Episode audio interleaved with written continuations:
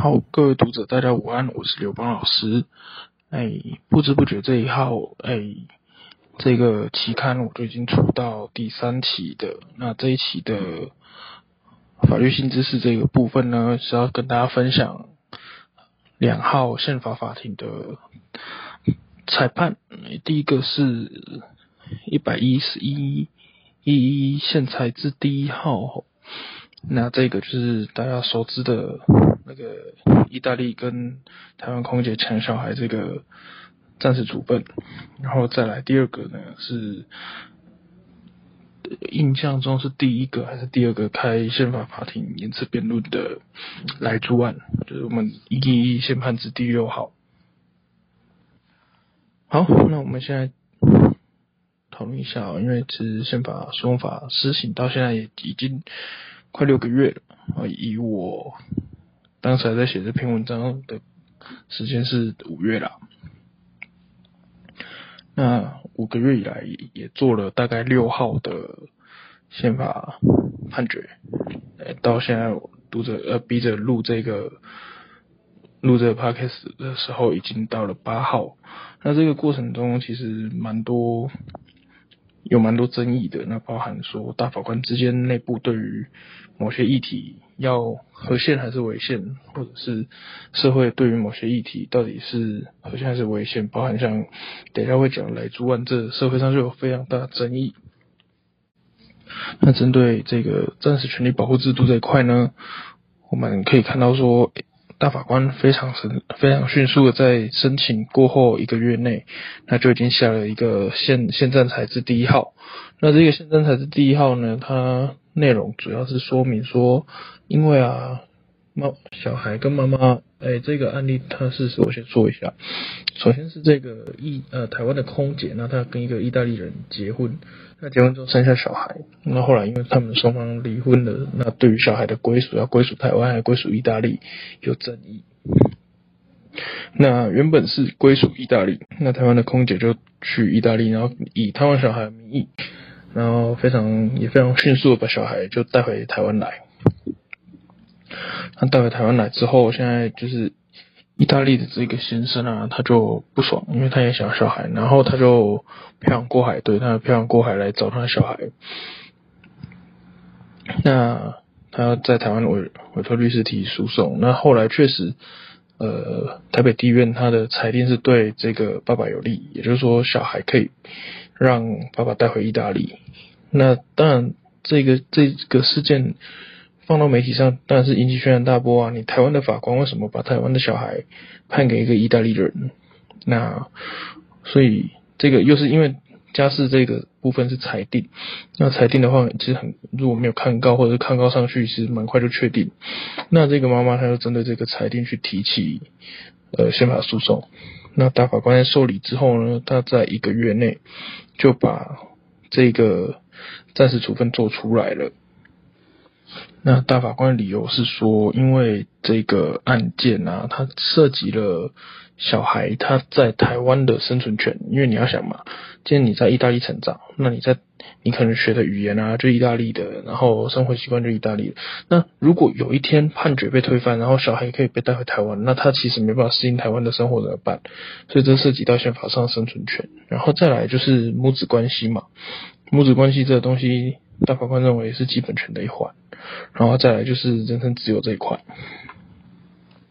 OK，那简单讲，其实以大法官的立场而言呐，很多，诶，以这个裁这个暂时处分刚刚做出来的时候，其实蛮多社会上声音是在批评大法官说，哇，那你这样，虽然你也是司法的一环，可是其实你已经严重干预到了所谓的审判独立，你变成是在下指导题，说，包含最高法院也一样。呃你如果不依照我的方式去判，那你后续的结果就是可能会被我宣告你的这个裁判是违宪的。所以当时社会上会有非常多争议，是认为说大法官做这个暂时处分，其实已经在揭示说他后续本案会怎么做。再者，除了本案会怎么做以外，也是在跟最高法院说，你从来都是你在发回别人的判决。你有没有想想过，你的判决也会被我司法院宪法法庭给发回？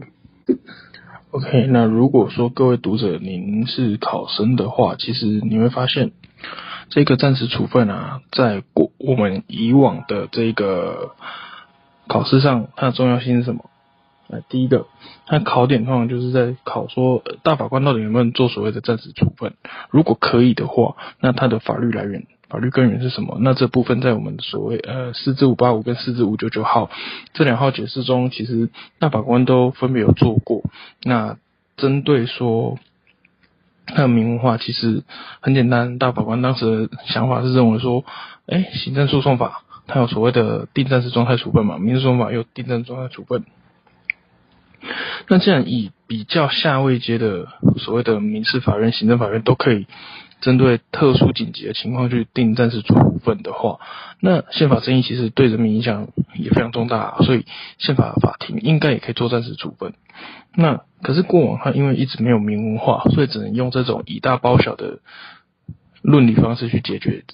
这个问题。那在这一次的宪法诉讼法修正之后，那明文的宪呃大法官可以在宪法法庭里面去做所谓的暂时处分。那要件的部分，我这边就。不多花时间去陈述，因为我们这个 podcast 其实时间也没有很长。那我想要跟大家分享一下，呃，在学理上暂时处宪法上暂时处分它的功能。首先第一个，它确保本案解释，也就是说，呃，我们其实跟行行政诉讼法跟民事诉讼法一样，所以确保本案解释呢，它是指说。我不会因为我过了两年、三年，我取得终局判决的时候，我已经没有取得终局判决的实力。怎么说呢？因为如果说我今天以这个案子为例，小朋友他被带回意大利，好，那最后那判决下来说，原来那个裁判是违宪的，可是妈妈也追不回小孩，因为意大利人海茫茫嘛，那我们台湾人一个人要跑去那边找一个小孩，那再想尽办法把他带回来，其实是不太可能的。所以确保本案解释，他做下来之后，那对当事人是有实益的。然后再来第二个是分配跟降低错误解释的风险，因为大法官也是，那大法官也不见得讲的东西就一定是对的，做出来判决就一定一定是对的。那如果说大法官在暂时处分做对了，可是在本案解释做错了，那至少他在暂时处分，而他终局终局的解释做下来之前，他有一段时间是对的。反过来讲，如果说大法官他在暂时处分做错了，可是他终局终局处分是做对了，那至少我们也有一个可以最后救济的方式，所以它其实是有可以有效去分配跟降低解释错误跟终局这个暂时暂时处分做错的风险。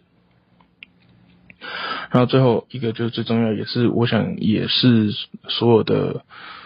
这个释宪的，呃，不是释宪，那宪法诉讼的当事人最重视的就是至少他可以暂时满足他想要的东西，他可以暂时满足。就是假设说这像这个是半年内嘛，我们一般暂时处分它的时效是半年，半年后要么就是再做一个暂时处分，要么就是终局判决已经出来了。那至少在这半年内，当事人他的权利可以去获得暂时满足，像妈妈至少她。在暂时处分下来之后，他知道他可以再陪他的小朋友再过半年时间。那半年后，至少到解释出来前，那他都可以再继续陪他的小孩。那这一件暂时处分，它其实像我们刚刚讲的，它主要是针对第一个小朋友他在台湾的生存权，就是我刚刚说的，到底他受哪边的教育，那会不会回来之后，或者又搬去意大利之后会不适应？那这就很这就很严重了。如果说小朋友不适应的话，其实他会从包括教育啊、生活啊，然后整个社会形态都会让他非常不适应。然后再来是国民教育权。其实我觉得国民教育权在这边，我觉得大法官是比较偏偏向硬塞一个权利进去，因为。国民教育它其实不单只是权利，我想大家如果念过宪法十呃宪法二十条的话，就会知道国民教育它其实不只是一个单纯的权利哦，那它其实包含兼及包含了兼及包含了义务的成分存在，所以其实如果说单以这个国民教育权下去论述说我们要把小朋友留在台湾的话，我认为是比较牵强一点的。好，然后再来第三个是。母女人格尊严，那呃，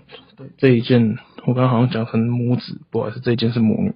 那母女人格尊严其实很简单，就是母爱母爱的发挥跟小孩依赖妈妈的个性。那这一块大法官认为说他已经是到人格尊严的程度，我认为这这部分合理了，因为其实你把任何一个小孩从妈妈身边硬把他带走的话，其实这个损害是比妈妈自己受伤损害还还会严重。然后后面还有塞了一个妇幼安全的几项基本权跟公益。好，那简单来讲，我认为啦，其实还是回到所谓第四审的这个批判哦。那第四审这一块，我想如果说在过去宪法法庭呃宪法法庭还没施行的时代，就释字那个时代的时候，确实如果大法官。做出一个解释，然后是针对非常非常个案性的，像这种已经是裁判裁定的程度的话，确实会有第四层的疑虑。可大家去想啊，这这就像大家看过《九品芝麻官》嘛，就是到最后那个包龙星他不变八府巡按嘛，然后他就拿那个呃，常威就穿上黄马褂，然后变成是包龙星不能打他啊，那时候。包龙星他妈妈不是就拿出尚方宝剑，然后李公公说：“诶、欸，你这是要拿明朝的剑斩清朝官吗？”那其实现在这个宪法诉讼时代，如果再以第四审的角度来批判说大呃宪法法庭或大法官他们去干涉到个案，其实也是一样，他其实也是在用明朝的剑斩清清朝官，因为其实现在的现行法制下。宪法法庭是可以针对个人去做违宪的宣告。那如果说再有第四审的认定的话，其实我认为会比较不适当。然后再来，其实大家从一二审上下去看哦，我们讲刑事嘛，刑事的一二审是复复审制，也就是说刑事案件的话，它其实会从头再继续审。二审的话，就就事实，然后第三审是法律审。法律审的话，它是所谓的看一二审、第二审的判决有没有违法。OK，那再往上到第四审，那是那是什么？哎、对，我们如果不妨把它称作第四审的话，第四审那是什么？那宪法审啊。所以那怎么会沦为说，呃，第四审跟第三审会有冲突的问题？因为一个是从宪法权益下去看，一个是从判决有没有违背法令下去看。OK，所以基本上我认为说，在第四审这个批判上的话，可能会比较那么不适当了。那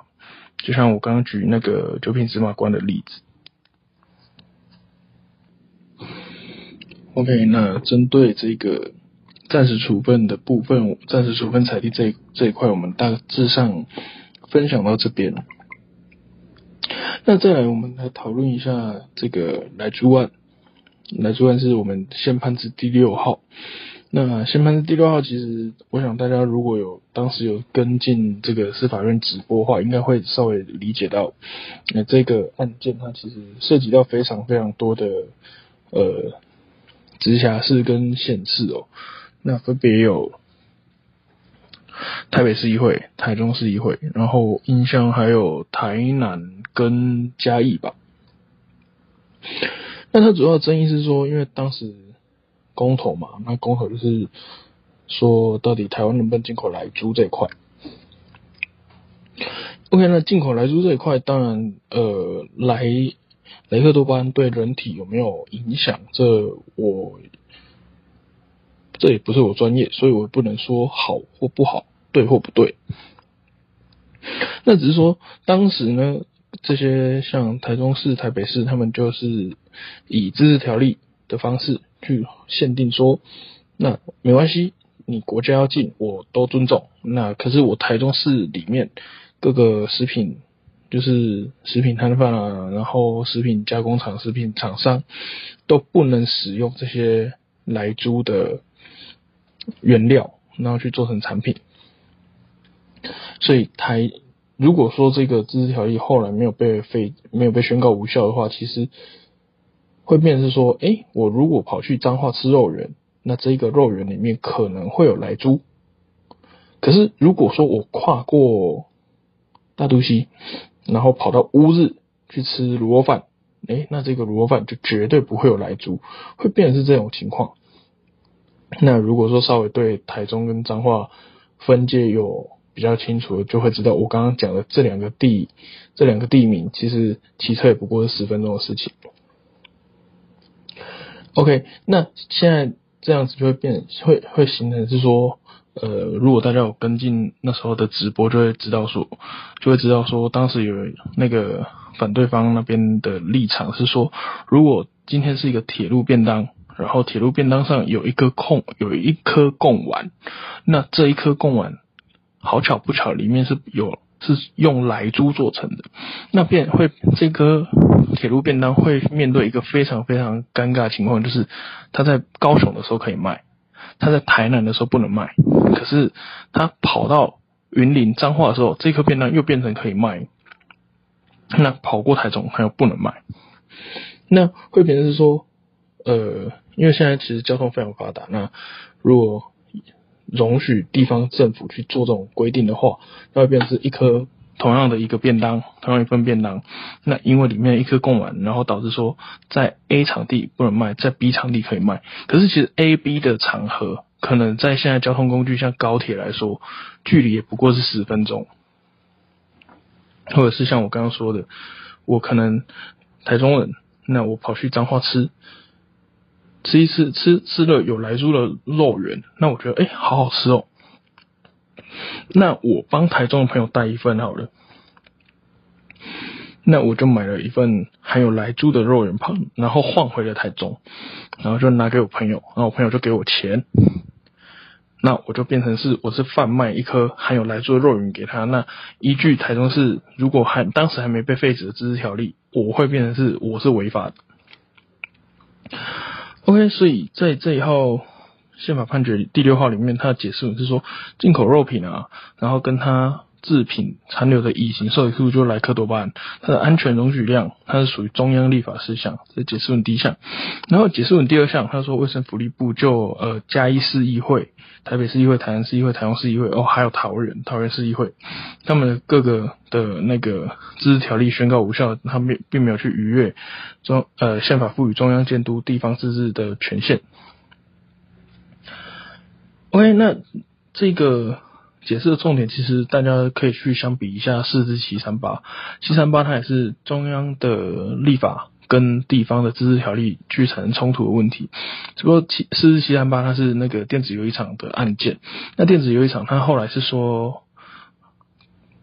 简单来讲，它最后就画画成八个字，就是公呃那个公司协不是公司协力那个。中央地中地协力，中央跟地方协力，然后因地制宜。简单讲就是，呃，因为中央它定定所谓的电子游戏场要距离学校五十公尺，这只是一个地板，它不是天花板。那既然它是地板的话，那有些地方可能它是学区，有的地方它可能就比较，呃，学区比较集中，那其他地方比较荒凉。那这样的话，其实可以容许。地方政府去就这个距离的部分，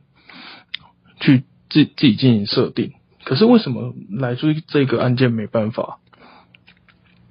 原因很简单哦，因为学校它是固定的，那电子游戏场它是固定的，可是供完它是会跑的。对，你可能一颗肉圆，它就会因为，哎，我吃一次我觉得好吃，我就换回台中给我朋友。这种情况它是会跑的，可是电子游戏场它是不会跑，会跑的是谁？是人，是去电子游戏场这些人。所以如果说今天一间学校，呃，一间电子游戏场，它真的在学校的假设好，呃，一公里以外，那还是有学生去的。这时候你不会去怪说电子游戏场，哎，你为什么开离学校一公里这么远啊？学生还来，我们并不会去这样怪他，我们只会去说，呃，这个学生你也是蛮有毅力的。都已经隔你学校一公里，你还是愿意翻墙，然后跑这么远，然后跑去打。跟来住不一样，来住的话，我们可能十分钟，像我刚刚讲的，高铁它从台南到高雄，印象只要十几分钟。那只过了这十几分钟，就从一个可以卖到不能卖的阶段，其实我们不会去苛责距离的问题了，我们反而会去苛责说，呃，你每次把这个东西带来台南，带来我们台南，带来我们台中干嘛？我们自己就是不允许卖这种东西。OK，那所以其实台湾非常小，台湾其实从从北到南只需要九十分钟。OK，那接下来我们来讨论一下这个中央地方的权限划分。那中央地方的权限划分，它其实是规定在这个宪法的一百零七条到一百一十条。那第一百零七条规定是专属中央立法并执行的权限，那一百零八条就是立法权属于中央，但执行则是中央决定说，诶，要中央自己做还是地方去做。那四至七三八就是典型的这个一百零八条所定的事项，它立法权限属于中央，可是你执行的细细项可以去交给地方去处理。那一百零九条是省县的自己自治事项。然后一百一十条，可是因为一百零九条它后来被宪法增修条文给冻结了，所以后来也停止适用。那一百一十条它规定说这是属于县立法并执行的县自治事项。那为什么会长得这么奇怪呢？那是因为以前，呃，中华民国宪法那是在以前有三十六省的时代，那所以会去区分省跟县的。权责，可是因为现在台湾就是长这样子，所以去区分省跟县权责没什么意义。所以一百零九条那省自治事项在经审之后，它就被冻结而停止适用。所以现在只有县立法并自行执行的事项。那这个县其实它包含直辖市这一块。OK，那。简单来讲，因为像这个部分莱猪这个案件啊，它到底是属是不是属于一百零八条所定的呃这个省呃国中央制定法规，然后由中央决定有要中央来执行还是地方来执行这一块？那尤其现在台湾就是这么小。那如果说每一个省县、每一个县市，它都有自己的一套标准，那其实对于所谓经济流通是非常不利的。一份呃，像我刚刚举例的彰化肉圆好了，那彰化肉圆它在彰化可以卖，然后跑来台中不能卖，台中人想要吃彰化肉圆，一定要跑去彰化，那彰化的肉圆也没办法跑来台中开。又或者是像呃，大家应该知道说。很多的那种零食的厂商是在台中跟苗栗这边做出来的，那台中跟苗栗这边做出来，然后批发到全台，这 OK。就如果说有一个像猪肉猪呃烤肉口味的洋芋片好了，然后里面刚好有猪肉的香料，好巧不巧，这个猪肉香料它里面是含有莱克多巴胺的。那这个厂商他就要去因应说，哎，我这一我这一批要销台中哦，所以这一批不能放莱克多巴胺的猪肉。那哎，这一批要销到花东，哎，花东没有禁止，花东的自治条例没有禁止，所以这批我要做的话要做，呃，可以放莱克多巴胺猪肉。那其实以厂商的角度来说，那我要么就是全部都做有的，要么就全部都做没有的。你不如不要去规制我说到底有或没有。哪一个比较好？虽然其实这个，呃，这个是是现在呃，这个宪法法庭的诉讼啊，它在诉讼过程中，其实我大概就猜到说，应该是会往和宪的角度，就是那个宣告宣告自治条例无效和宪的角度去下判断。只是后来我比较没有理解到的点是在于说。大法官真的去把所谓的这个例，就是宪法法庭的例子，就是一个火车上卖便当这个故事，把它写进去了。那好，最后我想，大如果读者是考生，我还是得讲一些考生考试上用得到的。嗯，基本上是这样子哦。七三八，你知道，我知道，那其他考生也都知道。那这个宪判六，你知道我知道，那大家也都知道。所以如果以考试的角度来说的话，呃，刘邦老师这边会建议各位考生，你们在遇到这种中央地方权限权限争议的案件的时候的题目的时候，可以去针对，呃，像这两号实务见解七三八跟宪判六，这一定是要写的。只是我认为说，除了这两号以外，大家可以去多从，比如说像我刚举例的经济面或者现实面的角度，然后去分析，那这才是凸显你跟其他考生不一样的地方。不然大家都在那里写，呃，七三八中中地分工，然后因地制宜这种，或者是都在写先盘流这种火车火车上面卖卖便当的事情，那其实以考改题老师来说，他会也会觉得哦好烦哦，同样事情你们是要讲几次？而如果你可以在这边把呃政治面加进去，像来说为什么进口是最根本问题就是国际贸易嘛。如果说你的东西都不要，别人的东西又进口不进来，你的东西又怎么卖得出去？所以你从国际贸易面、经济面去讲。我认为会会让改题老师耳目一新，进而会取得比较不一样的分数。OK，以上大致上是这一这一期的期刊搭配的 Podcast。那如果有问题的话，也欢迎大家来粉专询问或跟我一起讨论。OK，谢谢大家。